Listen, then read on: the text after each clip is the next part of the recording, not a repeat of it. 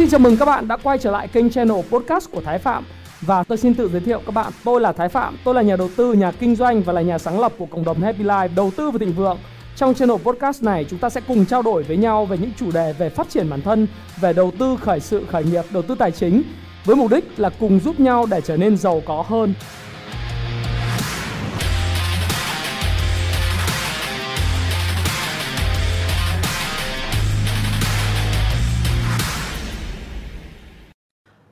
Ok, chủ đề của video tối chủ nhật tuần này của chúng ta sẽ là cái kỳ vọng gói kích thích kinh tế lần thứ 3 dưới thời tân tổng thống Joe Biden. Một vài những cập nhật về tình hình thị trường, chúng ta thấy rằng là ông Donald Trump vừa rồi đã mới bị Twitter coi như là khóa tài khoản vĩnh viễn, coi như là vô thời hạn luôn, phải không? Và khóa luôn cái tài khoản Facebook của ông ta, 34 triệu lượt theo dõi, cũng như là Twitter thì 88 triệu lượt theo dõi bị khóa rồi. Thì vì đâu nên cái nông nỗi này. Và thực sự với các bạn rằng khi mà tôi nghe cái thông tin mà ông bị khóa tài khoản Twitter thì nó rất là nhiều những cái ý kiến trái chiều nhau. Và cái vấn đề liên quan đến việc khóa tài khoản Twitter, và từ lâu Twitter đã có một cái xung đột rất là mạnh mẽ với lại tân tổng thống của Hoa Kỳ hiện tại là ông Donald Trump đó. Từ cái thời điểm mà tôi có điểm tin trên cộng đồng Happy Life, tôi nói với các bạn rằng là những cái quảng cáo về chính trị trên Twitter sẽ không nhận quảng cáo. Từ thời điểm cách đó khoảng độ tầm 4-5 tháng trước khi bầu cử diễn ra thì tôi đã ngửi thấy cái mùi liên quan câu chuyện là Twitter có vấn đề với lại ông Donald Trump rồi. Và thêm một yếu tố nữa đó là họ không nhận ông Donald Trump thì họ sẽ không nhận quảng cáo ông Joe Biden. Và Facebook thì nâng tiền quảng cáo của các cái gói chính trị và video về chính trị lên. Thế nên là càng ngày chúng ta càng thấy rằng là đối với lại những cái giới tinh hoa theo kiểu là công nghệ của phố Wall đó, và ở California chung thung lũng Silicon Valley, họ thực sự là đã gặp những cái vấn đề rất ác mộng về làm ăn kinh tế dưới thời của ông Donald Trump. Mặc dù các bạn thấy đó là cổ phiếu của họ lên cao đến đỉnh mọi thời đại, từ Facebook, Google, ngay cả Amazon, Seattle, hay là mình thấy những cái công ty như Twitter hay là Netflix thì đều lên đỉnh cao. Nhưng mà rõ ràng cái business của họ nó bị ảnh hưởng bởi cái chính sách chống người nhập cư, và đặc biệt là những người nhập cư từ châu Á, rồi những chính sách hạn chế visa đấy, chính sách hạn chế nhập cư, rồi những cái chính sách mà đưa cái việc làm quay trở lại nước Mỹ, hay là cái chiến tranh thương mại giữa Mỹ và Trung Quốc, nó đã đẩy cái mối căng thẳng về quan hệ thương mại giữa Mỹ và Hoa Kỳ, giữa Mỹ và Trung Quốc lên một cái đỉnh cao mới, và khiến công việc làm ăn của họ và mở rộng thị trường của họ tại những cái thị trường lớn, đặc biệt là thị trường bán lẻ của họ tại Trung Quốc, nó gặp vấn đề. Rồi đấy, chúng ta phải nhìn tròn trịa vấn đề một chút là sức ép của những cái đồng minh của Mỹ đến từ bà Merkel của Đức, hay là Tổng thống Pháp, rồi bên Ý. Những cái nơi này họ làm ăn với Trung Quốc và họ bán những cái tài sản như là những cái xe hơi của Volkswagen, BMW hay là Mercedes, rồi những cái máy móc chế biến thực phẩm của Pháp, của Ý sang bên Trung Quốc, nơi nhu cầu gần như là bất tận. Thế thì khi mà có những cái vấn đề xảy ra đó, thì mình mới hiểu rằng là ông Donald Trump cũng gặp cái gọi là áp lực từ nhiều phía khác nhau, và dẫn đến một cái câu chuyện đó là khi mà cái Covid nó là cái hiệu ứng cánh bướm đầu tiên như tôi nói các bạn, nó xảy ra thì ông dường như là không chống lại sự tấn công kể từ thù trong giặc ngoài, từ phía trong đảng, sức khỏe của người dân, những chính sách sai lầm về y tế, cho đến là cách ly xã hội, rồi nhiều những vấn đề khác nữa liên quan tới việc chống lại những cái truyền thông.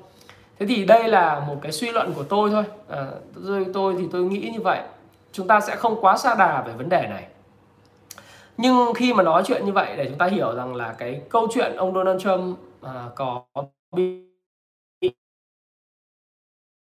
gọi là không thắng cử nữa. Dự báo về điều này khá là lâu, ngay từ thời điểm trước khi bầu cử diễn ra, cũng như trong thời điểm bầu cử diễn ra, thì tôi đã nói rằng là đây là một trong những cái vấn đề mà nó liên quan tới tiền của chúng ta, cho nên chúng ta để ý, liên quan đến tài chính nên chúng ta để ý, và chúng ta dự báo. Bởi vì sau đó, sau khi bầu cử tổng thống mới, nó là cái gì xảy ra với thị trường Bitcoin, với thị trường cổ phiếu, thị trường vàng, bất động sản, và những chính sách liên quan kinh doanh. Điều đó đối với chúng ta quan trọng hơn. Và đến thời điểm này, những cái gì mà xảy ra đối với tài khoản Donald Trump bị khóa thì nó là hơi buồn với lại cái chính sách trung lập. Trước giờ mà Twitter luôn nói về chính sách trung lập về câu chuyện chính trị. Và ngay cả một số những cái người mà thiên tả giống như kiểu là phù thủy chứng khoán Mark Minervini thì trên Twitter của mình cũng ra sức mắng mỏ về cái câu chuyện là tại sao lại đi ban một cái nick. Tất nhiên thì họ nói rằng là vì ban do những cái vấn đề liên quan đến chuyện là sợ gây kích động bạo lực. Thế nhưng mà nếu như thế thì nó vi phạm cái chính sách mà trung lập về mặt chính trị của Twitter và mạng xã hội này ngay từ đầu. Tôi nghĩ rằng là sẽ có một làn sóng tẩy chay Twitter khá là lớn của những người sử dụng, đặc biệt là những người sử dụng mà có ủng hộ của các ứng viên của Đảng Cộng Hòa, đặc biệt là ủng hộ Tổng thống Donald Trump. Thế nhưng mà tôi nghĩ đó là cái ngắn hạn, cái dài hạn họ nghĩ rằng là họ muốn thoát ra khỏi cái ách kìm kẹp để làm ăn với lại những cái đối tác bên phía Trung Quốc hay là có những kỹ sư người Trung Quốc qua nó dễ hơn. Thì đấy là cái vấn đề của họ ha. Thì bây giờ chúng ta khi chúng ta bàn tiếp về những cái sự kiện liên quan đến thị trường tài chính tuần tới thì chúng ta không thể không nói về cái sự kiện đó. Bởi vì một trong những cái mà sự kiện được điểm danh của Reuters trong ảnh hưởng 5 sự kiện ảnh hưởng tới thị trường tài chính thế giới bao gồm thị trường cổ phiếu, thị trường trái phiếu, Bitcoin, vàng, kể cả thị trường cổ phiếu Việt Nam thì đều có liên quan đến vấn đề ổn định và về chính trị của nước Mỹ. Thì chính trị của nước Mỹ có ổn định thì những cái thị trường khác và những cái mối quan hệ tiếp theo nó mới biết được liệu nước Mỹ sẽ ứng xử như thế nào với các đồng minh tiếp theo của mình, và đặc biệt với đối thủ mà trong 4 năm qua Donald Trump đã ra sức chỉ trích và hướng mũi dùi của dư luận Mỹ về phía mình, về phía họ, tức là đó là Trung Quốc. Và chúng ta cũng được hưởng lợi một phần nào đó trong cái câu hỏi là Việt Nam được hưởng lợi gì, thì do bất động sản, khu công nghiệp và cái làn sóng chuyển dịch các cái nhà máy từ phía Trung Quốc vào Việt Nam dẫn đến là bất động sản, khu công nghiệp trong 4 năm vừa rồi, kể từ lúc gây chiến mà đối với lại cái cuộc chiến Mỹ Trung đó, thì bất động sản, khu công nghiệp Việt Nam kể vào mặt thị giá lẫn như cái quy mô và dòng tiền chúng ta đã đón từ các cái đất nước như Đài Loan, Nhật Bản rồi Hàn Quốc chuyển dịch sang Việt Nam. Đó là một xu hướng, và lại xu hướng này có tiếp tục bền vững và tiếp diễn 4 năm sau dưới thời ông Joe Biden hay không? Chúng ta chỉ có một cách, đó là chúng ta hãy xem là nội các và những chính sách bước đi sắp tới ông Joe Biden là gì. Tuy nhiên tôi nghĩ rằng là nó sẽ không quá tiếp diễn nhanh và mạnh như cái thời kỳ 4 năm trước. Về Bitcoin thì có bạn hỏi rằng là anh ơi, Bitcoin anh còn giữ không? Thì anh đã bảo là anh mua ở hơn 10.000, gần 11.000 và anh bán ở khúc break cái cây lên 21.000. Tôi bảo tôi break giả, tôi đã bán rồi, tôi sẽ không còn cầm. Bitcoin bây giờ thì đến thời điểm này là đã đang ở mức là $39.780 một coin. Và cái mức này theo tôi là mức rất cao.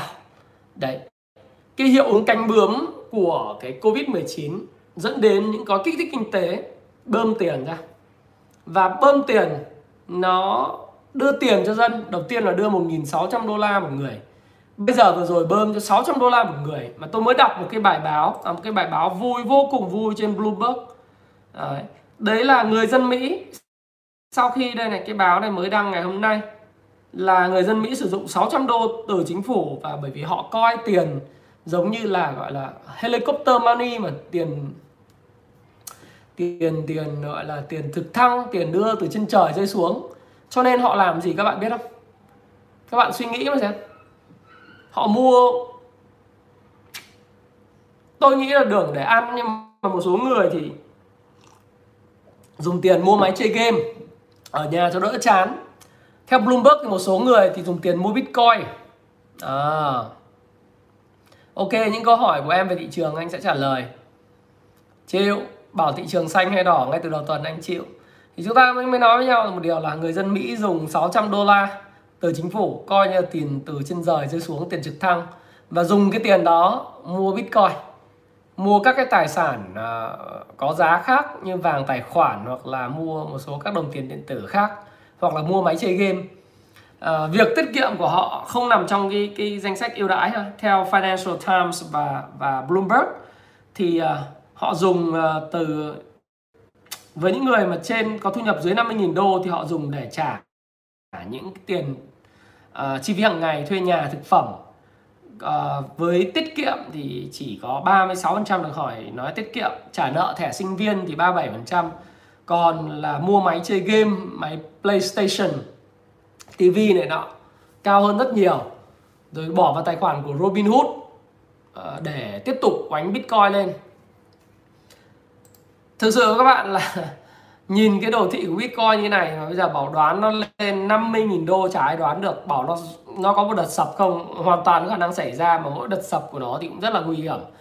Thực ra thì khi mà mình đã bán ở cái mức mà tôi nói tất cả mọi người đều có thể sai lầm đấy, dù mình có chủ ít cho vui để làm đạo cụ để dạy học thôi, nhưng mà mình thấy rằng là nó cũng cao, mình bán đi, mình lời rồi, nhưng mà bán xong hoàn toàn có thể tăng lên nữa. Cho nên bây giờ các bạn hỏi tôi là bây giờ nó còn lên nữa hay không, thứ nhất là câu hỏi này là chịu, bởi vì không ai đoán được cái đồng tiền mà các bạn gọi là đồng tiền thông minh hay là đồng tiền crazy hay là helicopter money vân vân, tôi không hiểu. Nhưng tôi dám chắc một điều rằng là khi Bitcoin mà có sự sụp đổ, và tương tự như vậy đối với chứng khoán, thì nó cũng sẽ là một đợt điều chỉnh tương đối nặng. Cái câu chuyện là điều chỉnh thôi, chứ còn sụp hay không thì tôi không biết. Vì hiện nay thì khá là nhiều những cái đơn vị tư vấn về tài chính đều nói rằng là Bitcoin đang ở cái bóng cao nhất của mọi thời đại. Nói vậy thì cũng chả có cái căn cứ gì, bởi vì họ nói rằng là nó cao. Và khi mọi người nói rằng là vậy theo ông khi nào nó sụp đổ, thì tất cả những chuyên gia từ những quản lý quỹ đầu tư hàng đầu trên thế giới họ cũng đều nói là họ không biết khi nào nó sụp đổ. Cái câu hỏi của các bạn rất đúng là mua liệu có lên nữa không? Tôi không biết. Khi nào nó sụp, làm sao tôi biết? Bạn Lê Việt Phi Cường nói là em mới mua lúc 40.000 đô. God bless you. Bởi vì mua có thể nó lên 50.000, cũng có thể lên 100.000. Điều đó hoàn toàn xảy ra mà. Nào các bạn không tin hả? Để tôi nói các bạn nghe là nếu các bạn lên Google Finance á, cái Google Finance bạn đánh cái mã TSLA, tức là Tesla Motor. Hiện nay một cái con số mà nó phi thường, phi thực tế, phi lý trí mà nó vẫn đạt được. Cái thời điểm mà tôi nhớ đầu tháng 11 khi tôi dạy học trò của tôi, thời điểm đó là lớp Kung Fu Chứng Khoán 12-13 diễn ra tại Hồ Chí Minh, Hà Nội, đầu tháng 11 vừa rồi. Có một bạn đầu tư Tesla ở mức giá là 508 đồng, bạn buy. Tôi bảo là bây giờ cái số này nó hoàn toàn có thể lên nữa nếu có kích thích kinh tế nó tăng.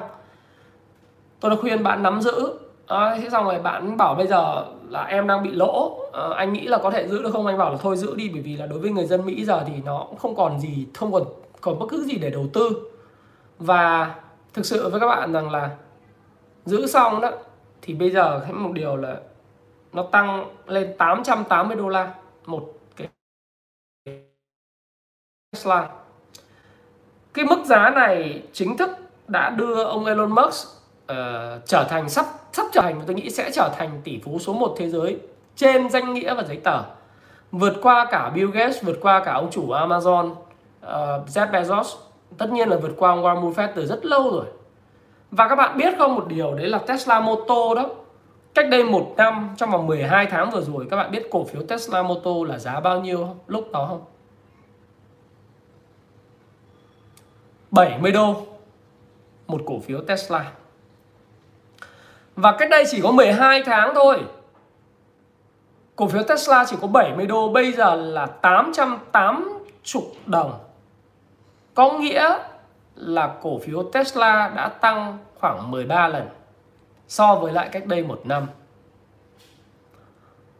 Đó là một cái minh chứng cho thấy rằng là khi thị trường nó điên, nó có thể điên đến mức kinh khủng. Và chúng ta chắc chắn một điều for sure là nó sẽ sập thôi. Chắc chắn là nó sẽ sập và nó sẽ sụp đổ một cú rất đau đớn. Nhưng khi nào nó sụp đổ, không ai nói được. Chỉ khi nào nó sụp, mà thông thường theo cái cuốn mà Thương Vụ Để Đời ấy, khi nó sụp thì nó sẽ sụp khoảng tầm 70-80% giá trị đã tăng trong một cái bong bóng khổng lồ. Các bạn nên nhớ là bất cứ một cổ phiếu nào, một cái bong bóng nào được tạo ra thì nó sẽ đều tạo ra thành một hình cây thông Noel và một cái hình tháp đi lên và sẽ sập xuống. Đó, và anh không biết là THD là cái gì, nhưng mà đại loại là một thằng nó tăng 13 lần mà mọi người đều giàu có về cái cổ phiếu này. Thì 70 đô lên 880 đô mà cái này là đánh lớn được chứ không phải đánh nhỏ nhé, đánh tiền lớn. Nó sẽ quay trở về nơi bắt đầu hoặc là mất đi 80% giá trị. Chúng ta hãy nhìn vào những thứ đang xảy ra tại Shanghai, thị trường chứng khoán của Trung Quốc năm 2015, những cái gì xảy ra tại thị trường Hang Seng Hồng Kông hay là những thị trường khác, thì chúng ta cũng sẽ thấy rằng là nó hoàn toàn có thể sẽ giảm chỉ còn 8% so với thị giá hiện tại. Nhưng liệu nó đã là bong bóng? Chắc chắn là bong bóng. Còn bong bóng khi nào nổ? Bây giờ kể cả các chuyên gia về cổ phiếu, thậm chí các bạn vừa nói rằng là phải là chuyên gia coi, chả có chuyên gia coi nào mà dự đoán được nó lên là bao nhiêu cả. Bây giờ tất cả những người nói bảo lên 100.000 cũng chả có căn cứ gì, nó 100.000. Bảo lên 50.000 thì còn may ra còn thấy nó có lý tí, nhưng mà kể cả lên 50.000 cũng căn cứ gì. Thực ra bây giờ tiền nó vào thì nó lên, mà lên đến khi nào?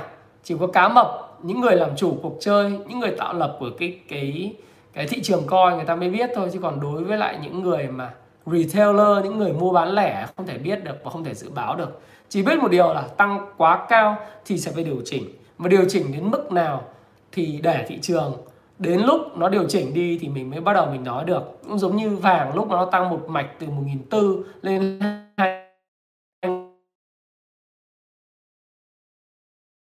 thì nó sẽ phải điều chỉnh quay mức hỗ trợ dài hạn của xu hướng tăng, nó tăng lại, và khi nó tăng lại thì mình mới biết đó mức hỗ trợ dài hạn của thị trường. Thì đó là cái điều mà tôi chia sẻ các bạn. Và tương tự như vậy, chúng ta sẽ thấy rằng là luôn luôn có những câu chuyện đó là mua tin đồn, bán tin chính thức. Thế hiện nay thì tin đồn trên thị trường là gì?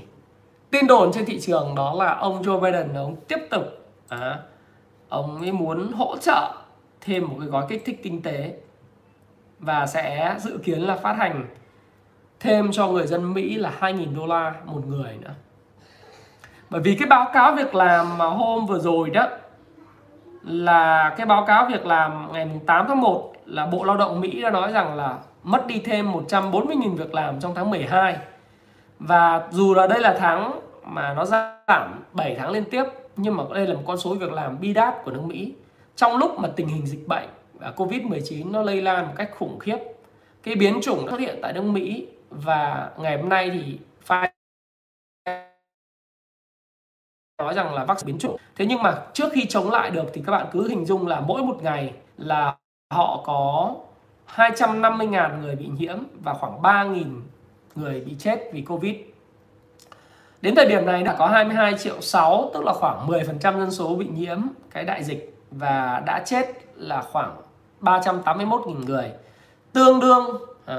tương đương với lại khoảng là 0,1%, tức là 0,10% dân Mỹ đã bị hy sinh. Đó cũng là một căn cứ, lý do tại sao ông Donald Trump thất bại trong bầu cử tổng thống. Và cái con virus quái ác này nó có vẻ như được thả ra quá đúng lúc, bởi vì nếu không có con này thì chắc chắn ông thắng cử. Chúng ta không thể lật lại lịch sử vào quá khứ để chúng ta nói và hối tiếc về những gì đã xảy ra. Và kể cả ông Donald Trump cũng vậy. Chúng ta chỉ có thể nhìn vào cái hiện tại và dự báo được những cái tương lai gần của nó. Thế thì quay trở lại câu chuyện đó là mua tin đồn và bán tin chính thức. Tin đồn hiện tại vẫn là câu chuyện 2.000 tỷ đô la sẽ được cấp cho người dân Mỹ. Và cái quyết định thời gian tới là đó là vào quyết định vào ngày 14 tháng 1 tới. 14 tháng 1 tới. Và ông nói rằng là, tức là các bạn hình dung là tháng 5 năm vừa rồi đó, là Đảng Dân Chủ mà bà Nancy Pelosi là người phát ngôn của Hạ viện, người lãnh đạo phe đa số tại Hạ viện, bà nói rằng là bà muốn tung ra gói kích thích 3.400 tỷ đô la. Thì cái gói kích thích này đã được thực thi một nửa, tức là không phải một nửa, 2/3 nó, tức là khoảng 2.200 tỷ đô đã được thực hiện thông qua một cái chính sách tài khóa, đó là chi tiêu công của chính phủ. Và thứ hai đó là hỗ trợ cho người dân bị ảnh hưởng bởi cái đại dịch và đưa tiền cho người dân. Thì ban đầu là định đưa 2.200 đô, Nhưng mà sau khi chốt lại cái tay Mitch McConnell đó, là tay phản thùng ông Donald Trump, thì không có duyệt có cái thích này nhì nhằng để chơi ông Donald Trump một vố sau bầu cử. Thì cuối cùng là duyệt được cái gói 2.200 tỷ, trong đó có 900 tỷ là gọi là gói Covid Care, là dùng để mà hỗ trợ tiền cho người dân, mà đưa 600 đô cho người dân để mua Bitcoin đó, mua thực phẩm thiết yếu rồi này nọ, rồi máy PlayStation đó. Thì bây giờ được thực hiện được 600 đô rồi, như vậy là còn khoảng 1.400 đô la nữa sẽ dự kiến là được đưa ra. Thế thì theo như tôi đọc, hiện nay tôi đọc của CNBC, của Yahoo Finance, thì người ta dự báo, người ta ở đây là các chuyên gia trong ngành và những tay săn tin hàng đầu của nước Mỹ, đó là Bank of America và đặc biệt đó là đại ca, tôi dùng hai từ đại ca Goldman Sachs. Goldman Sachs là người dự báo cái gói kích thích kinh tế này của nước Mỹ sẽ rơi vào khoảng tầm 750 tỷ cho đến 1.000 tỷ nữa. Một cái câu chuyện tôi nghĩ là phi thường.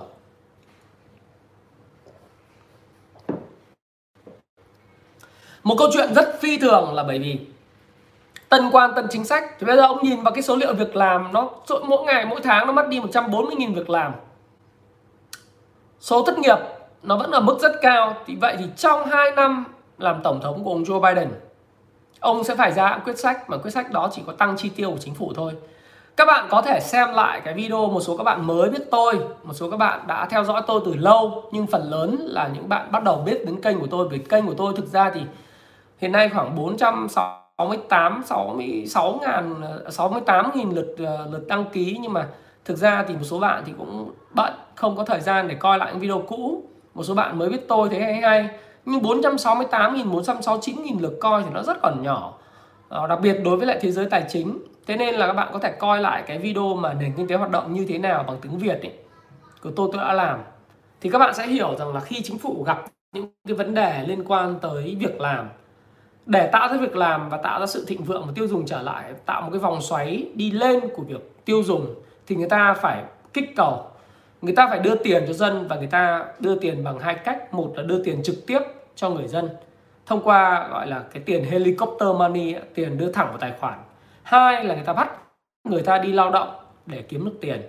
Thì muốn có lao động, bây giờ trong khi khối tư nhân do cái ảnh hưởng của dịch Covid-19 di chuyển gặp khó khăn, du lịch thì không có đạt, và những cái ngành dịch vụ bị ảnh hưởng, không tạo ra việc làm, không tạo ra cái dòng tiền, thì buộc chính phủ là một cái cán cân khác phải tăng cường những hoạt động đầu tư công, và chẳng hạn như xây dựng hạ tầng, xây dựng các cái công xưởng, xây dựng những cái sân bay, xây dựng tu sửa lại những cái tòa nhà quốc hội, hay là những cái nơi mà làm việc của quân đội, của chính phủ. Thì những cái đó nó cần cái lực lượng lao động, và họ dùng cái tiền mà được cấp đó trong từng ngân sách để trả lương cho những người lao động làm việc ở những cái công trình như vậy, cung cấp những gói thầu, những gói thiết bị về y tế, về an ninh an sinh, về xây dựng, về công nghệ thông tin cho những cái người lao động, để từ đó những người này lại đem cái số tiền đó đem ra cái ngành dịch vụ để mà kích thích cái kinh tế nó vận động. Và thực sự với các bạn rằng là khi cái hoạt động này xảy ra và có kích thích kinh tế sẽ trên 1.000 tỷ đô đó, theo dự báo của Goldman Sachs và Bank of America.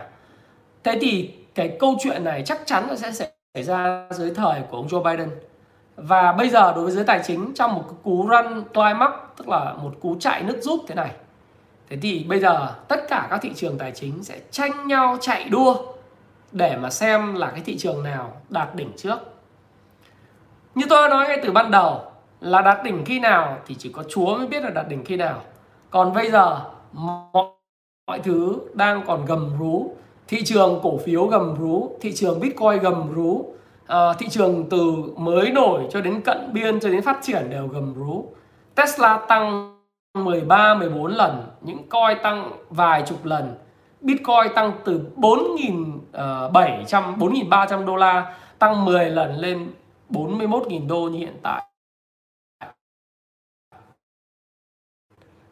Mua tin đồn, bán tin chính thức, phải không?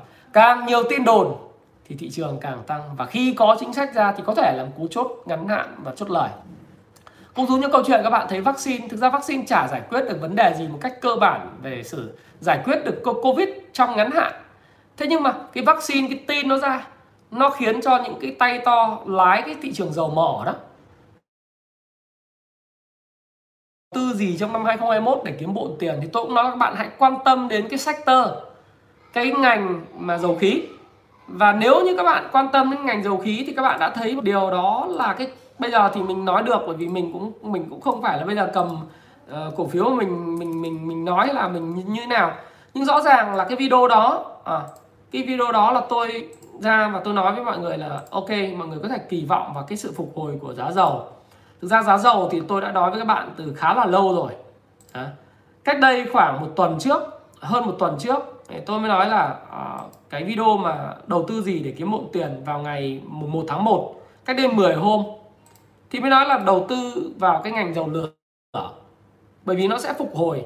Thế thì từ ngày 1 tháng 1 đến bây giờ đó, là riêng giá của PVD nó tăng từ 15 lên đến gần 20 này. 15.7 mấy đó, nó tăng lên 20. Nếu mà chúng ta coi cái gọi là khoảng giá, phạm vi giá thì nó tăng là 20 mấy phần trăm, 21,67, 63%. Thì nếu các bạn sẽ thấy rằng là đối với thị trường dầu mỏ, cái vaccine nó ra đời đó, thực tế với các bạn rằng là nó chưa giải quyết được vấn đề gì, bởi vì các thế giới này vẫn đang lockdown. Nước Anh là lockdown đến hết giữa tháng 2. Nước Mỹ cũng lockdown ở California, ở New York cũng chả ai đi lại được gì. Nhưng mà cái tin vaccine là một cái cớ tuyệt vời để mà những cái tay buôn dầu lửa, những cái tài phiệt dầu lửa ở Ả Rập Saudi, họ bị thiệt hại, họ vốn bị thiệt hại rất nặng là khi giá dầu giảm đó, họ mới oánh cái dầu lửa lên, họ mới đẩy dầu lửa lên.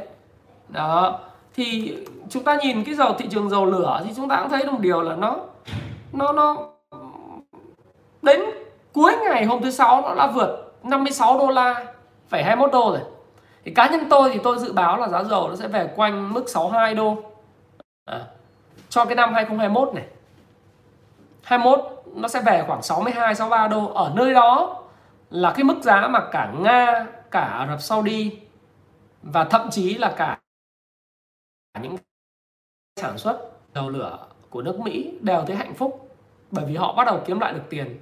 Thậm chí ở Việt Nam thì ở mức giá đó, đối với ngành dầu khí cũng là cái mức giá mà nó ok. Tôi cũng không biết rằng là cái sự phục hồi đó nó sẽ nhanh và ngay lập tức để đạt được mức 60 đô, 62 đô, 63 đô một cái thùng dầu, hay là nó sẽ cần phải một cái quá trình tăng rồi điều chỉnh, tăng rồi điều chỉnh. Nhưng rõ ràng là cái tin vaccine ra, nó là một tin tuyệt vời để cho giới tài phiệt họ đẩy cái giá dầu tương lai lên. Và nhờ vậy thì cái ngành công nghiệp dầu khí của các nước mà khoan ở vùng bờ biển như của Việt Nam hay là những nước khác thì nó được hồi phục trở lại. Nhưng từ lúc nó hồi phục cho đến lúc nó có được cái lợi nhuận ấy, thì nó là một cái quá trình rất xa. Và không có ai mà đi mua cái cổ phiếu, đi buôn cái cổ phiếu mà đợi cho cái lợi nhuận nó nổi lên rồi chúng ta mới mua. Mà bây giờ toàn toàn với cái tiền như hiện nay, phần lớn là cái tâm lý đầu cơ, và mọi người sẽ mua trước khi cái vấn đề nó đến. Đấy, thì đó là cái mà chúng ta phải hiểu. Bitcoin cũng vậy, Bitcoin không có cổ tức, không có gì cả. Nhưng mà vì bây giờ tất cả mọi người đều đổ vào cái kênh này. Và mọi người nói rằng là Robert Kiyosaki nói tiền in ra như giấy, và tiền in quá nhiều cho nên ông Robert Kiyosaki, ông cha giàu trên danh nghĩa đó, cha giàu trên tác giả, trên cuốn sách, em phải người ta giàu thực sự, thì mới nói là hãy mua vàng, hãy mua Bitcoin, hãy mua bất cứ cái tài sản nào trừ đô la Mỹ, hãy đâm đô la Mỹ đi đấy, và mua chứng khoán này nọ, mua coin, rồi mua đồng tiền điện tử, rồi mua vàng, rồi mua bất cứ cái gì. Thì với những sự hô hào như vậy, rồi Stanley Druckenmiller hay là những nhà đầu tư Paul Tudor Jones họ đổ tiền một phần, tôi nghĩ là không phải là quá lớn nhưng đổ tiền một phần, rồi gã gọi là liều ăn nhiều Masayoshi Son đổ tiền vào tiền kỹ thuật số, thì nó mới đẩy thị trường lên, vì cái nguồn cung nó hữu hạn đấy. Thế nhưng mà bây giờ chúng ta nói rằng là cái đó là vô lý, cái đó là điên cuồng. Chúng ta có hai cách. Một, đó là chúng ta không làm gì hết, ngồi im. Nhưng mà cách thứ hai đó là gì? chúng ta đi theo dòng tiền, gọi là following trend. Nhưng following ở thời điểm nào nó phải có cái điểm vào, đúng không? Chúng ta follow vào nhiều điểm sai chúng ta cũng chết. Chúng ta vào mà tâm lý nó gọi là FOMO cực độ, nghĩa là gọi là tham lam và sợ hãi bị bỏ lỡ, nó lên đến cực điểm, chúng ta vào thì nhiều khi chúng ta sẽ chết. Nhưng mà tôi nói các bạn, ngay cả các chuyên gia hay những người mà phân tích, nếu có bán họ lời rồi, nhưng mà cái dòng tiền mới vào vẫn cuốn trôi họ đi và họ bị mất hàng là bình thường. Điển hình như bạn tôi, và bạn tôi thì giữ báo đến 27.000 đô một gói thôi bán. Tôi thì phèng phèng lời gấp đôi bán. Nhiều người như người học trò tôi bảo là lúc mà 500 mấy đô một cổ phiếu Tesla tôi bảo cầm đi khoảng 600 bán đi, cũng bán được 600. Nhưng bây giờ lên 880. Đó. Hay quay trở lại thị trường Việt Nam cũng thế. Thị trường Việt Nam làm sao? Các bạn mua cổ phiếu ngân hàng, không ai mà lời mà giữ được đến thời điểm này mà cầm được lắm. Nhiều khi lời 40%, 50% mà thấy cũng đẹp lắm rồi mà bán nó vẫn lên. Có những người cầm Techcombank từ giá 21, 22 đến 30 bán mất. Bạn tôi mà lời không? Lời chứ. Lời tới gần 50% cơ mà. Thế nhưng Techcombank này cầm đến 30 bán, bây giờ nó cũng lên 34, 35. Phải không ạ? Mình không biết được. Nhưng mà như thế nào là đủ thì mình biết đủ là đủ. Cái trò chơi này hay là cái cuộc đầu cơ này, hay là cuộc đầu tư, hay là cuộc kinh doanh này, tôi thích gọi là một cuộc kinh doanh hơn. Nó là một cuộc chơi mà ở đó bạn không cần phải biết là bạn quá đúng hay là bạn quá là sai hay là đúng, mà bạn hãy biết rằng là cuộc chơi mục tiêu cuối cùng của nó đó là kiếm tiền. Và bạn kiếm được tiền, bạn giữ được nó. Và bạn kiếm được tiền và giữ được nó trong một khoảng thời gian dài, và nó có tính, nó gọi là đồng nhất và consistent. Đồng nhất và consistent, tức là nó lặp đi lặp lại và nó trải qua, nó được proven qua thời gian, tức là nó được chứng minh qua thời gian, thì bạn sẽ là người gọi là thắng cuộc, chung cuộc của cuộc chơi này. Còn nếu mà chẳng may bạn vào bằng một cái sự may mắn nào đó ở thị trường, bạn kiếm một khoản lớn, sau đó bạn bơm nên tiền vào bị mất một khoản nhiều tiền đó, thì cái đó là cái mà chúng ta thấy rằng cờ bạc hay đãi tay mới. Tôi thì tôi cũng không quan tâm đến một số các cái comment, bởi vì là tôi nghĩ thế này, đúng hay sai ấy, cuối cùng là một câu chuyện là bạn có tiền hay không. Bạn comment mà bạn ngồi đây bạn nói thì chắc là bạn chả có tiền đâu, đúng không? Đấy, còn nếu mà bạn thích thì chúng ta cứ trao đổi với nhau. Tôi thì tôi nghĩ rằng là một số người vào đây mà chỉ để comment linh tinh ấy, thì nghĩ rằng là hãy biết cũng dùng đúng lúc ha. Rồi biết đủ là đủ, chính xác vậy. Biết đủ là đủ. Còn khi mà quay trở lại thị trường Việt Nam hiện tại thì chúng ta nói với nhau là hiện nay thị trường nó đang ở cái mức là 1.167 điểm. Cái mức này nếu các bạn đã coi cái video của tôi trong cái tuần trước, chủ nhật tuần trước, tôi nói các bạn đó là lúc đó thì nó mới đang ở là kết là 1.100, xin lỗi các bạn, tuần trước hả? Tuần trước chúng ta đóng cửa là ở 1.108 phải không ạ? Đó. VN Index tuần này có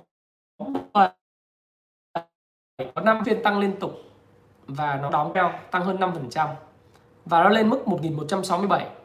Và đến thời điểm này thì có thể nói rằng là cái mức mà tôi có dự báo với các bạn đó là phải là vượt qua 1.150, 1.148 đấy, và 1.170 thì nó đang tiệm cận mức này. Thì nếu như mà nó vượt qua 1.178 để nó kéo tiếp lên tới 1.194 đó, thì có khả năng chúng ta sẽ thấy là dòng tiền hiện nay nó sẽ chạm vào đó. Chạm vào đó sau đó thì làm gì tôi không biết, bởi vì có thể nó sẽ giống như Bitcoin thì sao, chả biết được, đúng không? Bitcoin vượt 20.000 ai bán, nhưng bán xong rồi nó có một cây vượt khỏi là 20.000 một lần nữa, 21.000, và sau đó lên đến mức gấp đôi như hiện nay. Hoàn toàn rất điên, không biết được.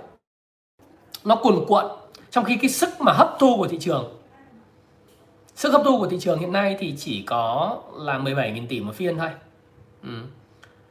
Cái báo cáo các quỹ thì anh đã gửi cho, báo cáo các công ty anh đã gửi cho các thành viên của anh rồi nhá. Và ai mà dự báo được thị trường thời điểm sập thì chắc chắn người đó siêu giỏi. Còn chúng ta chỉ biết rằng là chúng ta biết đủ là đủ, hoặc là chúng ta thấy rằng là chúng ta còn sức để chống chọi lại với lại cái cơn điên thị trường thì chúng ta cứ ở lại. Bởi vì không ai ăn hết được một cái chu kỳ cả.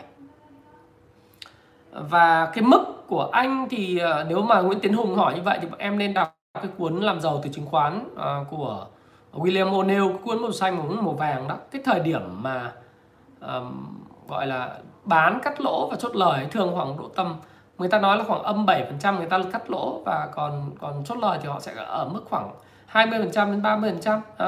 Nhưng mà không phải lúc nào cũng phải như thế, đó là tùy lúc thị trường thôi. Cái thị trường như thế này thì đó là một cái thị trường mà chúng ta sẽ thấy rằng là sẽ rất nhiều điều thú vị, bởi vì xu hướng của dòng tiền và mọi thứ nó cứ đẩy lên. Hiện nay thì cái mức mà các bạn thấy rằng là các cái mức cao của thị trường, mỗi ngày thị trường mở gap lên, mà mức hấp thu của nó chỉ 17.000 tỷ. Tiền từ trái phiếu muốn qua, tiền từ tiết kiệm muốn qua,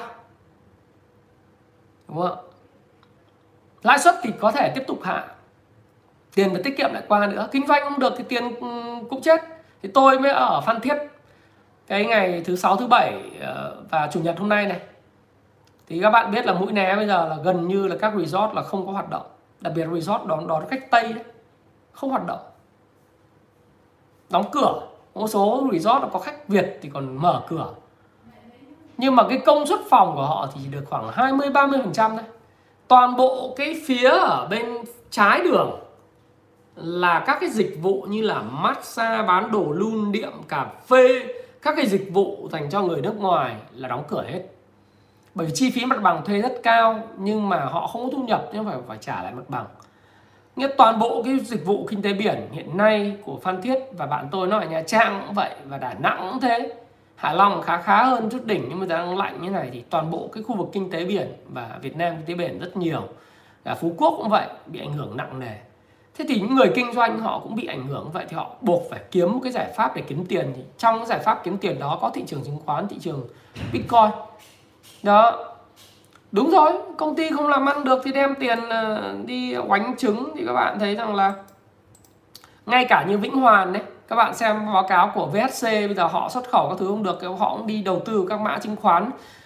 Đấy thì các bạn soi báo cáo tài chính của họ, các bạn thấy thuyết minh là họ có đem tiền đầu tư chứng khoán ngắn hạn đấy. Đấy, thì chiều nào cũng cắt cổ dao, bởi vì cứ khoảng đến, chúng ta thấy chủ đề nó cũng hơi nhàm chán đấy mà. Sẽ thấy rằng cầu dao thì cũng hơi nhàm chán, cứ đến khoảng độ tầm 1:30 cho đến 2:15 là mạng nó chết. Bởi vì sao? Bởi vì là tiền đổ vào quá nhiều tiền thì nó không hấp thu được, thì nó đứng nguyên lại đấy. Và khi đứng nguyên lại đấy thì làm sao? Thì tiêu, đúng không? Đấy, bạn VV ở Đà Nẵng, khách sạn biển đóng cửa gần 1 năm, chứ không làm gì phải kiếm tiền kênh khác, kênh chứng khoán kiếm tiền. Nếu bạn đồng ý với cái nhận định này, like cái video này cho tôi cái để xem nó có ai mà phản đối cái nhận định này không. Like đi. Cứ điều chỉnh lại tắt mạng không hẳn đâu. Nếu mà thực sự nhà thị trường nó muốn đánh lên ý, thì đánh xuống ấy, thì cũng dễ mà. Nó bán cái ăn xuống, sau đó thì sao? Mọi người lại múc. Đấy, nó lại nghẽn. Hoặc bán lệnh bằng robot thì nó lại nghẽn thôi. Đấy. Đấy, đã thấy mọi người bỏ like video cho nó hoành tráng, cho em đồng ý với cái nhận định này. Đấy. Giải thích làm gì cậu Vàng, giải thích nâng lô giao dịch chập chờn thì người ta nói rồi, lúc mà chưa nâng từ 10 cổ lên 100 cổ thì nó được 13.000 tỷ, bây giờ nâng lên nó được 16.000 tỷ, 17.000 tỷ. Các bạn hạnh phúc với điều đó thôi, nó được rồi, đúng không? Thực ra chúng ta đổ lỗi làm gì? Nó chúng ta không đổ lỗi cho thị trường, đổ lỗi cho Ủy ban chứng khoán này, đổ lỗi cho Sở Giao dịch đâu, bởi vì là những cái đó họ cũng chả lường trước được. Chúng ta chấp nhận cuộc chơi thôi. Cuộc chơi đó là cuộc chơi chung, và khi nó có vấn đề thì chúng ta cùng tập trung vào giải quyết. nên chúng ta cũng chả phải khi mà thị trường nhỡ các bạn đấy, thị trường bị bán khối lượng lệnh lớn thì ngắt cầu giao cũng là một cái giải pháp rất phù hợp. Thì đấy, thị trường vậy nó có hai chiều, thuận mà cũng lúc mà nó thuận là gì, bảo vệ bạn lúc mà lúc đấy chứ sao chả thấy bạn kêu đi, đúng không? Lúc mà nó bị cái vấn đề thì bạn lại kêu chửi bới chả giải quyết cái gì cả. Vì thực ra là gì, lúc bạn mua lên, lúc mà sập xuống mà không sập được thì nó phải lên. Bởi vì sao? Bởi mọi người thấy bây giờ kể cả bạn bán xong bạn thu tiền về, rồi bạn mua cái gì tiếp theo đấy. Thì tôi không biết là khi nào thị trường sập, chắc chắn thị trường phải có điều chỉnh. Sập thì dùng cái từ đấy cũng đúng, dùng cái từ chính xác hơn nó là thị trường nó điều chỉnh khi nào. Tất nhiên nó lên cao nó phải điều chỉnh, không cái gì mà nó giữ mãi được. Nhưng mà vấn đề là chỗ là thời điểm thôi. Ngay cả Bitcoin bây giờ các bạn bảo bây giờ Bitcoin nó điều chỉnh khi nào, giá dầu điều chỉnh khi nào, làm sao mà chúng ta biết được. Chúng ta chỉ biết là nó có khả năng nó sẽ lên đến 60 đô một thùng đấy. Rồi Bitcoin nó đã lúc lên 41.000 đô la ngày hôm kia thôi. Thì hôm nay nó về còn 39.900. Thời điểm này tôi đang nói chuyện với các bạn 39.965 đô. Đấy, thì nó sập khi nào, làm sao mà biết được, nó điều chỉnh khi nào. Thế còn khi mà thị trường nó nóng một thời gian thì chắc nó phải chỉnh. Nhưng mà mức độ nóng của nó hiện nay tôi nghĩ rằng do thanh khoản nó chỉ có 17.000 tỷ cho nên là dòng tiền vào quá nhiều. Thì đích ngắn hạn tiếp theo của nó sẽ là vượt cái mức 1178 rồi đến 1194. Nếu nó chỉnh thì nó sẽ chỉnh đó. Đấy là mức hiện tại thôi, còn vì thị trường chúng ta sẽ không biết nó như thế nào. Để cho cái thị trường và cái dòng tiền nó dẫn dắt. Đặc biệt đó là khi dòng tiền nó mạnh mẽ quá nó sẽ dẫn dắt, nó sẽ dẫn dắt tất cả những cái xu hướng. Bởi vì chỉ một vài cái lệnh lớn mua vài chục tỷ cái nó đẩy thị trường, mà trăm tỷ nó đẩy thị trường, đẩy một số mã cổ phiếu. Tôi thí dụ như các bạn thấy rằng là cái thông tin ngày hôm nay chúng ta nhận được đó là kết quả kinh doanh của các cái ngân hàng lớn rất là tốt. Và các cái ngân hàng lớn trong đó có Vietcombank năm vừa rồi kết quả kinh doanh cũng không tệ như người ta nghĩ. Rồi ngay cả công ty mà tôi thấy rằng là CTG đó đấy, thì nó còn ra một cái báo cáo là CTG vừa rồi mới công thương đấy, nó mới thôi, tôi đọc một cái tin sáng nay mới đọc đấy, là nó được 350 triệu đô la tiền ứng trước cái thông tin đấy. Thế thì banh là một ngành rất hot, và cái tuần vừa rồi nhá, là nhà đầu tư cá nhân là mua dòng cái ngành ngân hàng là 453 tỷ. Trong đó thì tự doanh chứng khoán cũng mua dòng là 388 tỷ và bán ngoài ra. Nhưng về cơ bản thì có 3-4 cái lực lượng tham gia thị trường, đó là cá nhân trong nước, tự doanh và nước ngoài đều mua dòng cái ngành ngân hàng. Và các tổ chức thì bán, tổ chức trong nước thì bán ra. Đấy, ngoài ra thì họ mua thêm các ngành tài nguyên cơ bản, ngành tài chính. Nhưng mà các bạn phải thấy là ngay cả như bây giờ chúng ta nói rằng là cái chỉ cần vài lệnh vài trăm tỷ, nghìn tỷ họ mua vào, không đến nghìn tỷ nhưng vài chục tỷ, cả trăm tỷ họ mua vào một số mã như CTG hay Vietcombank, nó có thể đẩy thị trường lên tiếp tục lên cao. Bởi vì hai mã nó chiếm cái tỷ trọng lớn trong cái rổ của VN Index. Thế khi mà nhắm vào hai cái mã này cộng với một số các mã mà hiện nay đang thu hút được sự chú ý rất lớn của giới nhà đầu tư, đó là bất động sản. Thì cái chuyên gia mà hôm thứ 5 tôi đã livestream, tôi nói chuyện thứ 6 tôi livestream, tôi nói chuyện các bạn là một chuyên gia của ngành ngân hàng, là bên chỗ Liên Việt Postbank. Ông nói rằng là cái mã ngân hàng thì vẫn tốt, nhưng mà năm tới là năm 2021 nó là năm bất động sản. Tôi cũng chả biết là thị trường chứng khoán đã sụp vào quý 1 hay không. Thì vị chuyên gia này nói là sẽ sụp đổ vào quý 1. Tôi thì tôi không có hiểu được cái nhận định đó, và tôi cũng không biết nó đúng hay sai. Có thể đúng, nó có thể sai, bởi vì như tôi nói các bạn, khi nào đỉnh xảy ra chúng ta mới biết. Cho nên là mình cũng không bình luận là đúng sai. Thế nhưng mà mình nói một điều đó là gì? Tất cả mọi người đều nhận định với nhau, đấy là 2021, đó là năm của bất động sản.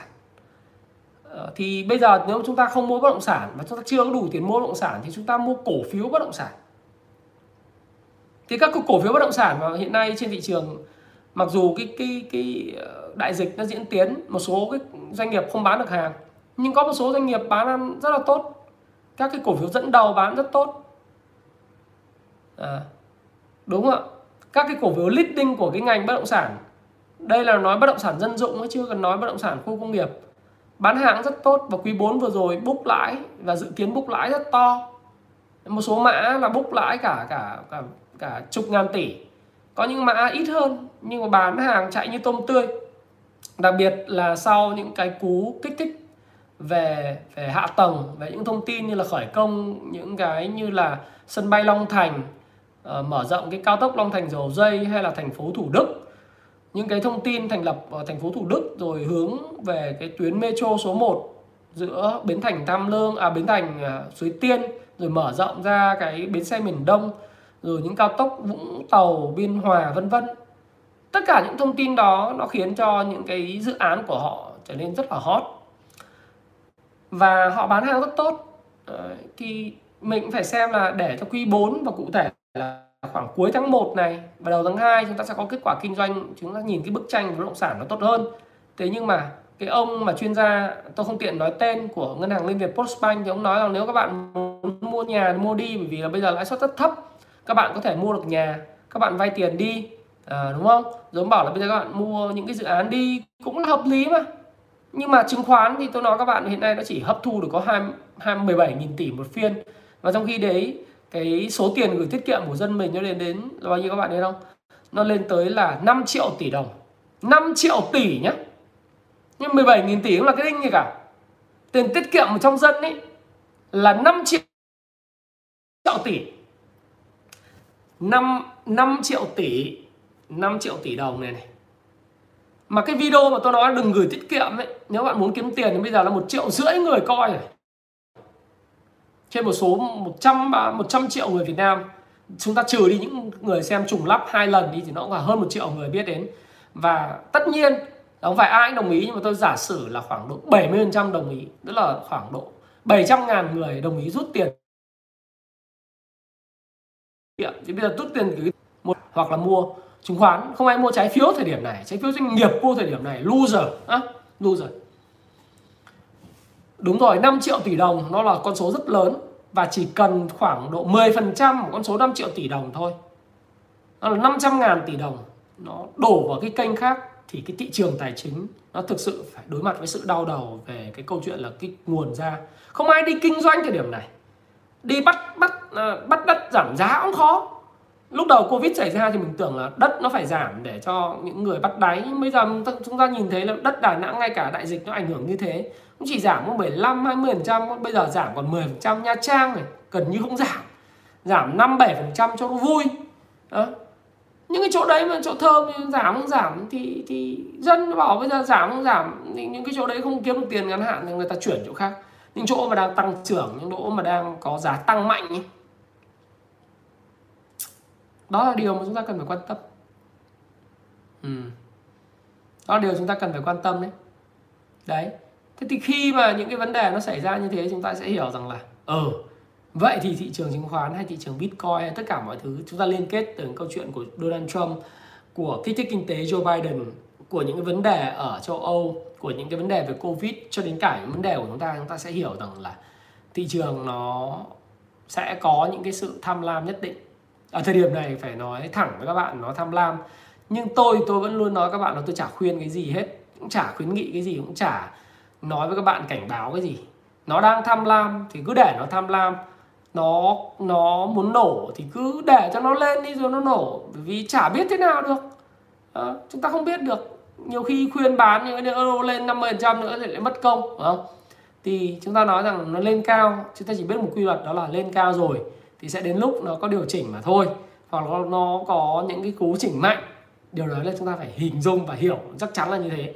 Còn chỉnh đến mức nào thì phải có ăn, có học, phải có đọc, phải có công cụ chẳng hạn như Fibonacci hoặc là những công cụ để chúng ta biết được khi nào thị trường nó đảo hướng, nó là điều chỉnh lành mạnh hay nó là điều chỉnh sập luôn hay như nào. Chúng ta phải có những công cụ để chúng ta coi.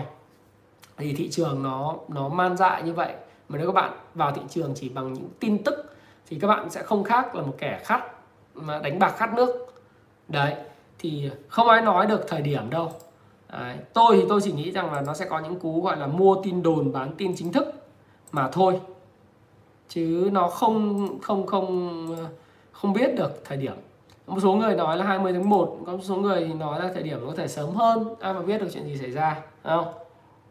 Nó gọi là nóng thì nó cũng không phải là quá nóng, nhưng mà thị trường đang phải nói rằng là có một sự kỳ lạ, dùng từ kỳ lạ.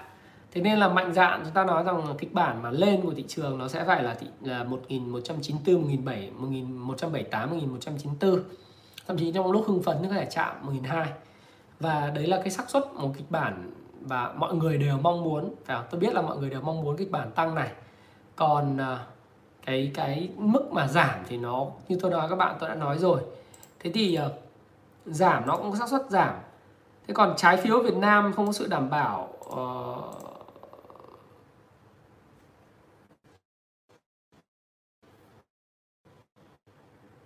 đấy.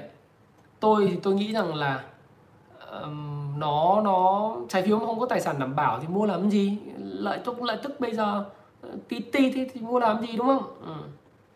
Và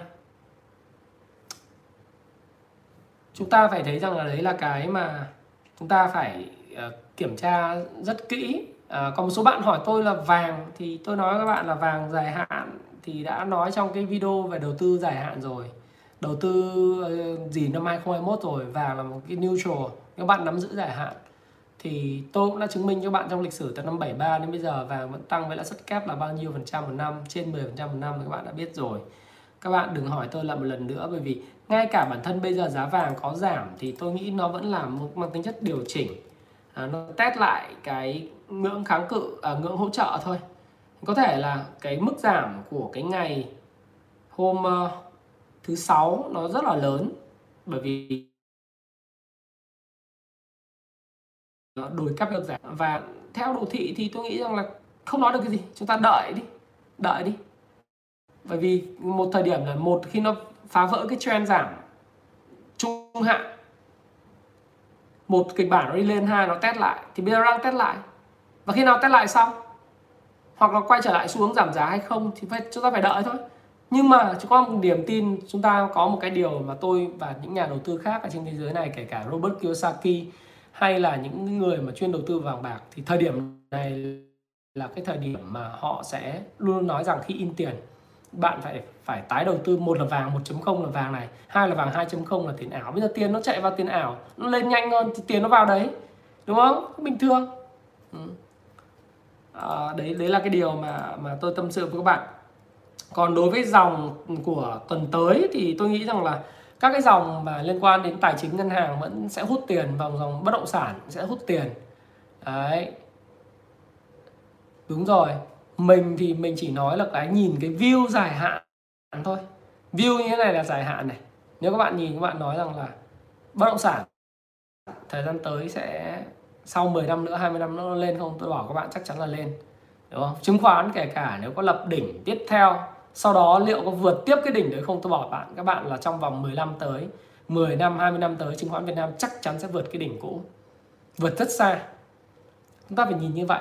Còn timing của thị trường là tất cả. Timing đến khi nào thì do các bạn phải có ăn có học, và các bạn phải kiềm chế cái lòng tham và cảm xúc của mình. Nhưng còn về dài hạn, bất động sản vẫn lên, chứng khoán vẫn phải lên.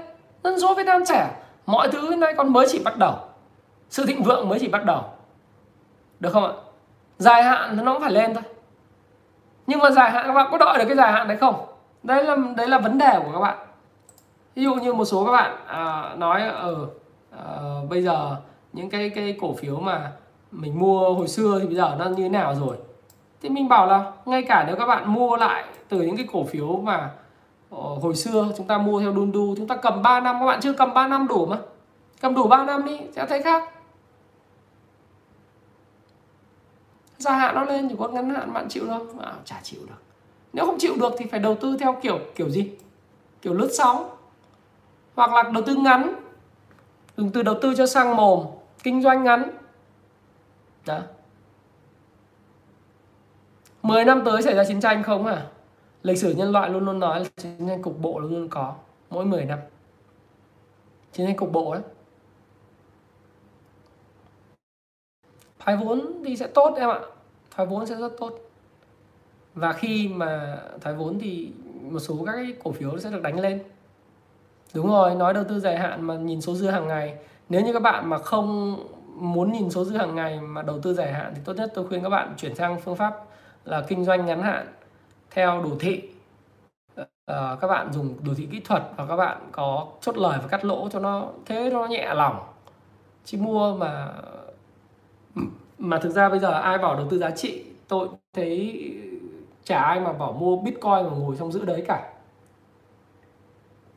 Mua cổ phiếu tích sản vào thời điểm này theo anh thì cũng phải chờ đợi, chứ không thể là thời điểm này mua tích sản bừa bãi được, nó phải tùy từng thời điểm. Ok, và cầm FPT 3 năm nó khác đấy. Em cầm FPT 3 năm rồi em sẽ thấy là mức sinh lời của em hiện tại anh có thể dự báo nó vào khoảng 60%, phải không Nga nhỉ? 60%. Tài khoản của anh thì thời điểm 3 năm trước thì đến lúc này mua, nó mua đi mua lại thì hơn gấp đôi. Tức là mình mua đi xong rồi mình bán lúc mà cao xong rồi mua lại giá thấp, mình cứ như vậy khoảng độ 1/2 cổ phiếu đấy thì nó gấp đôi. Đấy. Vàng tài khoản thì anh chịu thôi, bởi vì vàng tài khoản là khả năng nếu em mua là em có thể chết bất cứ lúc nào nhá. Vì em không đoán được. Em phải đánh theo đồ thị 15 phút, đồ thị 5 phút mệt đầu lắm. Hên thì thắng. HVN 3 năm thì anh không rõ đâu. Rồi. Tiềm năng gì nữa, nó tăng rồi em. Tăng rồi thôi chứ. Đợi tăng nữa hả? Khó. Nhưng nó tăng nữa anh không biết. Nếu mà em thấy nó tăng nữa thì em cứ mua. Lãi kép thì em xem lại, anh Tuấn coi lại cái video lãi kép của anh. Đấy. Em yêu vàng thì em mua tích sản vàng theo kiểu dạng để mà vàng vật chất thì anh thấy ok. Forex anh không. Thứ nhất công việc của anh không quá là rảnh để có thể ngồi nhìn Forex trong 15 phút. Năm thì chắc chắn là công ty tốt rồi. Nhưng mà thời điểm có thể có những lúc cầm nó vẫn có thể xuống mà. Nó có thể lên, có thể xuống, ai mà biết chuyện gì xảy ra, phải không? Vietjet thì anh không khuyên mua vào thời điểm này vì anh không biết nó. Thứ hai nữa là nó sẽ hồi phục nhưng mà phải là cuối năm 2021. Rồi người giàu thường sống ở Thực ra anh phải nói với em rằng là người giàu Hà Nội nhiều hơn Sài Gòn nhiều, bởi vì là Việt Nam có đặc thù. Nhưng nơi nào quyết sách về chính trị nhiều thì dự án nhiều ấy, người Hà Nội giàu lắm. Ngành dược lâu dài rất ổn. Còn hỏi câu hỏi là banh tuần tới tăng nữa không anh, thì anh chịu. Anh không biết là banh cho tuần tới tăng nữa không, nhưng mà anh nghĩ rằng là tiền nó sẽ vẫn đổ vào dòng banh, dòng tài chính thôi. Rồi nó sẽ đổ vào dòng bất động sản đó. Dòng tiền như vậy, còn dòng tiền đủ mạnh để tiếp tục đẩy nó tăng giá hay không thì chúng ta phải đợi. Nhưng mà Chí Minh hỏi anh là có tăng thì anh chịu, không biết tăng hay không, nhưng anh chỉ dám chắc một điều là dòng tiền chắc chắn đổ vào dòng banh. Có, chắc chắn. Dòng tiền chắc chắn là đổ vào dòng băng. Nhưng đổ vào có đủ mạnh để đẩy đà tăng giá hay không thì chúng ta hãy phải cùng đợi. Lớp học của anh ở Hồ Chí Minh hiện tại thì phải nói với lại bạn gì nhỉ? Đây, bạn nào đây? Xem nào. Ok. Thoái vốn là tốt mà anh ấy trả lời cho em rồi.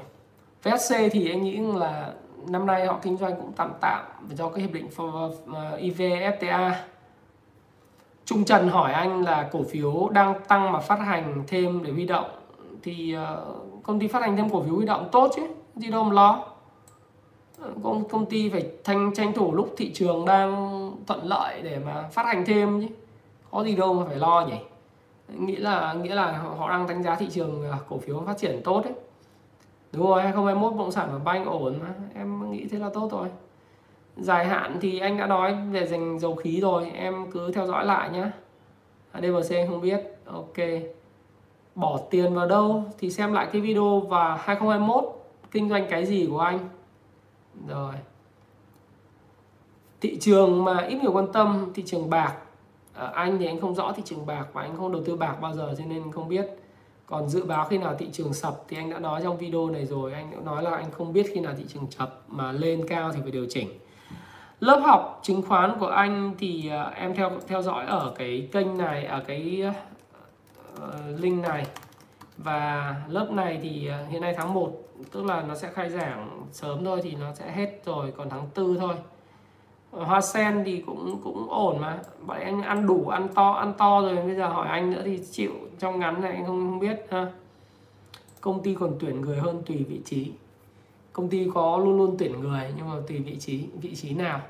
Em có biết về thiết kế, em có biết về content không? Nếu biết thì nộp đơn ha. BR hay PAO là thoái vốn thì nghĩ ok, đặc biệt giá dầu đang lên ha. PVD nó cũng là khi mà hiện nay như anh nói các em đấy, lúc mà từ cái video ngày 1 tháng 1 PVD nó đã tăng giá 21% rồi nhá. Thì bây giờ em hỏi anh bảo ok không thì em muốn nói là tuần tới nó ok hơn, chứ đâu phải là hỏi anh nó ok dài hạn này kia, đúng không?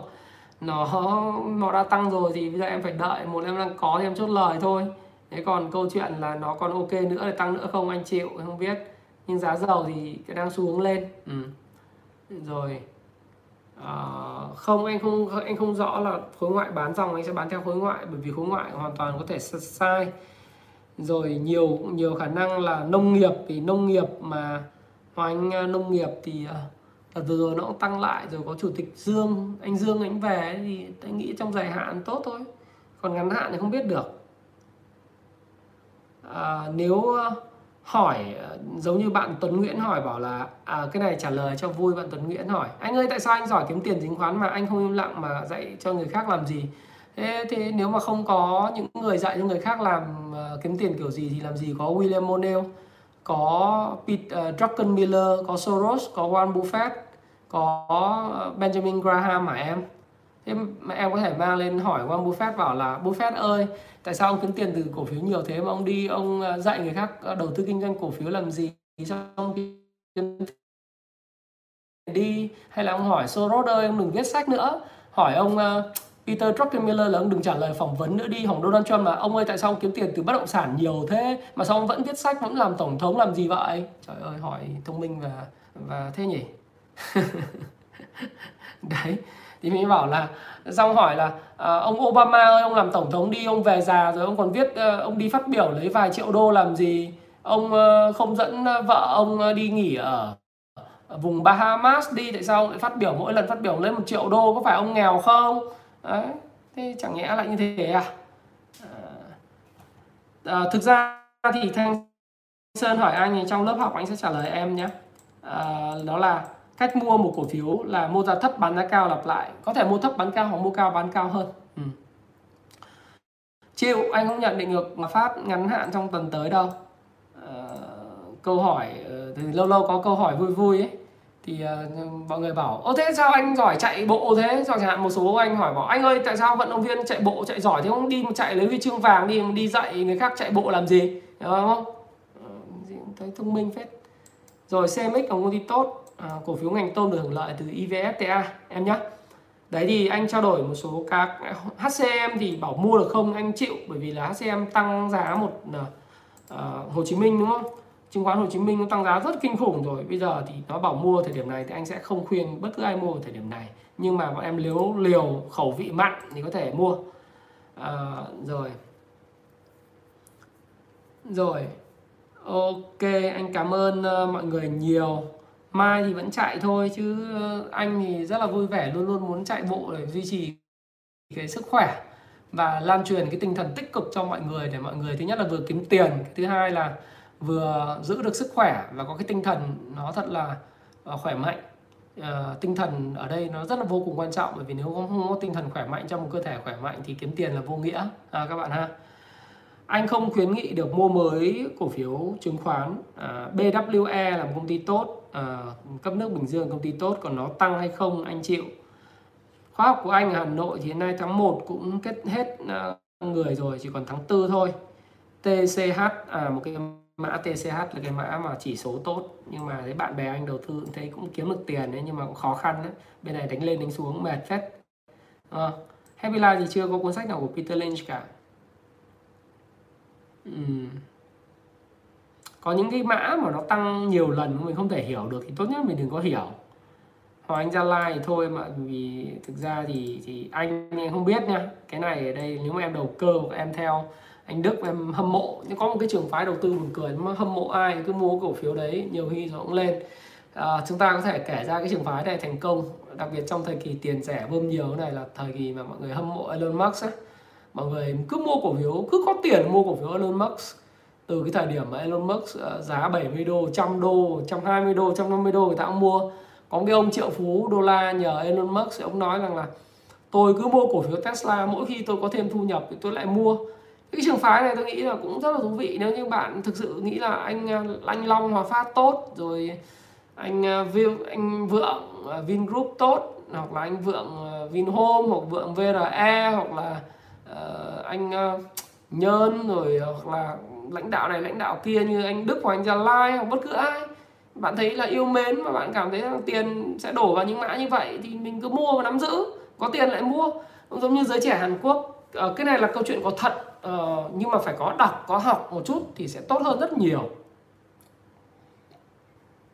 Đấy là giới trẻ Hàn Quốc họ suy nghĩ là Samsung không thể sập được, nền kinh tế không thể thiếu Samsung. Do đó thì họ cứ ra trường, họ đi làm, họ canh thời điểm Samsung yếu, họ mua vào. Họ mua tích trữ cổ phiếu Samsung, họ cứ để. Thần tượng anh Quyết thì anh chịu, anh cũng không có ý kiến gì. Vì mỗi người có một cái đặc biệt tài. Nếu em thực sự thần tượng thì em cứ mua. Anh chịu rốt với FLC em không nói được. Đấy, nếu hâm mộ ai như giới trẻ Hàn Quốc họ mua Samsung ấy, vẫn thành công mà.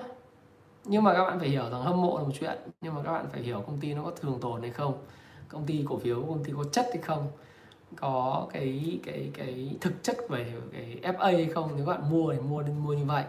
Đấy.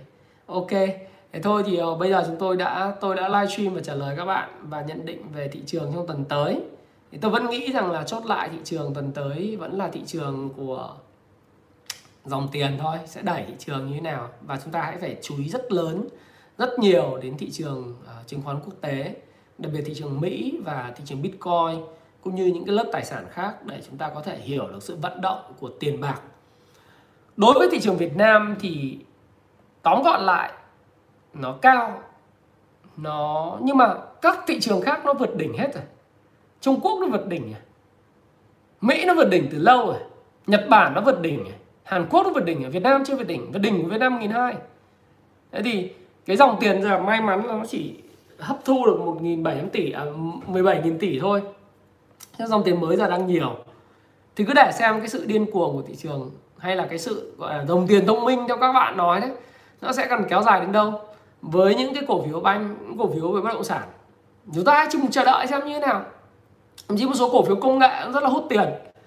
Và một số cái mã mà tôi thấy rằng là khi mà Jose nó không hấp thu được thì người ta lại chuyển sang Upcom và hết đấy. Đấy, thì các bạn hãy cứ phải xem xét cả những yếu tố đấy nữa. Thì khi mà thị trường nó như vậy thì chúng ta cứ hưởng thụ nó đi, hoặc là chúng ta vừa chân trong chân ngoài, vừa nhìn vừa có thể cầm dép chạy bất cứ lúc nào. Đấy, các bạn hãy linh hoạt. Thì chúng ta không biết là chuyện gì sẽ xảy ra, bởi vì tôi luôn luôn các bạn cảnh báo đều vô nghĩa. Và hãy để cho thị trường dạy cho các bạn một bài học, hoặc là thị trường dạy cho chúng ta những cái bài học quý giá. Bởi mỗi khi nó xảy ra một điều gì đó thì tất cả là những cái bài học tốt. Và trong quá trình trưởng thành các bạn là những người mới tìm hiểu về chứng khoán thì nó là một cái kinh nghiệm để sau này các bạn có thể kể lại với bạn bè, hoặc là ghi lại cuốn sổ, và sau đó mình sẽ hiểu được chuyện gì sẽ xảy ra. Thế nhá. Và Happy Life thì của tôi thì tôi mong muốn nó lên sàn vào trong chu kỳ tiếp theo khoảng 10 năm sau. Tôi nghĩ là như vậy có thể được. Vic và Vinfast thì rất là ok mà. Vinfast thì tôi không biết ok không, nhưng mà Vinhome mình sẽ rất là ok. Ừ. Đấy, nó là như thế. Rồi, anh cảm ơn tất cả mọi người luôn luôn ủng hộ anh, luôn luôn theo dõi anh, và anh sẽ tiếp tục cung cấp những cái thông tin về phát triển bản thân, những chia sẻ những cái tri thức về phát triển thiết kế cuộc đời thịnh vượng, về phát triển bản thân, về tài chính cá nhân cũng như về đầu tư, để cho mọi người có thể học hỏi, mọi người có thể cùng làm giàu, cùng kiếm tiền. Và có những thắc mắc thì có thể hỏi anh, có thể tham gia vào trong cái group Happy Life để chúng ta cập nhật hàng ngày. Nếu ai chưa tham gia thì nên tham gia vào trong cái cộng đồng Happy Life trên Facebook ấy, thì tôi cập nhật về điểm tin hàng ngày vào lúc 8 giờ sáng. Thông thường là thứ hai thì sẽ không có điểm tin dài, hoặc là một cái điểm tin ngắn, bởi vì tôi đã nói trong video ngày hôm nay rồi. Thế còn những ngày bình thường thứ ba, thứ tư, thứ năm, thứ sáu thì đều có điểm tin, hoặc là chúng ta sẽ cùng nói và cập nhật thị trường rất là real time. Nếu bạn Thích cái video này, bây giờ đang livestream đó, like cho cái video này một cái để tôi tiếp tục thêm cái động lực để tiếp tục phụng sự các bạn. Và trong tương lai thì nếu các bạn có duyên thì gặp mặt tôi ở ngoài đời trong các meet up. Năm 2021 thì sẽ dự kiến làm cái meet up lớn của các cái cộng đồng người mà theo dõi Happy Life và Thái Phạm. Rồi chúng ta sẽ gặp nhau ở Kung Fu Chứng Khoán hoặc gặp nhau ngoài đời, chạy bộ với tôi, tham gia những giải chạy bộ. Nếu các bạn thực sự thấy là muốn thách thức bản thân mình. Và tôi thì tôi luôn luôn chúc mọi người có một cái sức khỏe tốt và có cái trí tuệ minh mẫn và cái tinh thần sảng khoái để đối mặt với tất cả những sự kiện xảy ra. 2021 vẫn là năm chứng khoán, vẫn là năm của bất động sản. Nó đã có những cái chính sách, trừ khi có những sự thay đổi của nhà nước về điều hành, về tín dụng, chúng ta sẽ có cập nhật cho nhau. Nhưng mà nếu mà đã có những cái sự kiện như thế này thì chúng ta sẽ phải thấy là chúng ta sẽ chờ đợi những sự diễn tiến mới của thị trường, và tôi sẽ cập nhật cho các bạn liên tục. Nếu các bạn yêu thích video này, like ngay lập tức cho tôi nhé, để tôi cảm thấy rằng là cái video nó được yêu thương và các bạn cũng yêu thương tôi. Còn gặp lại các bạn nhiều và thương mến các bạn. Chúc các bạn có một cái buổi tối chủ nhật thật là sảng khoái, vui vẻ bên người thân. Tôi ước là tôi có thể giải đáp tất cả những thắc mắc của các bạn, nhưng nếu các bạn cảm thấy rằng là những thắc mắc một phần được giải đáp, còn những thắc mắc nào thì cứ trực tiếp đặt câu hỏi trên các comment của các điểm tin hàng ngày của tôi. Tôi sẽ trả lời các bạn. Và Thái Phạm cảm ơn các bạn và hẹn gặp lại các bạn trong những video tiếp theo. Cảm ơn các bạn rất nhiều. Hẹn gặp lại. Hãy chia sẻ những thông tin này nếu bạn cảm thấy nó hữu ích với bạn, và hẹn gặp lại các bạn trong chia sẻ tiếp theo của tôi nhé.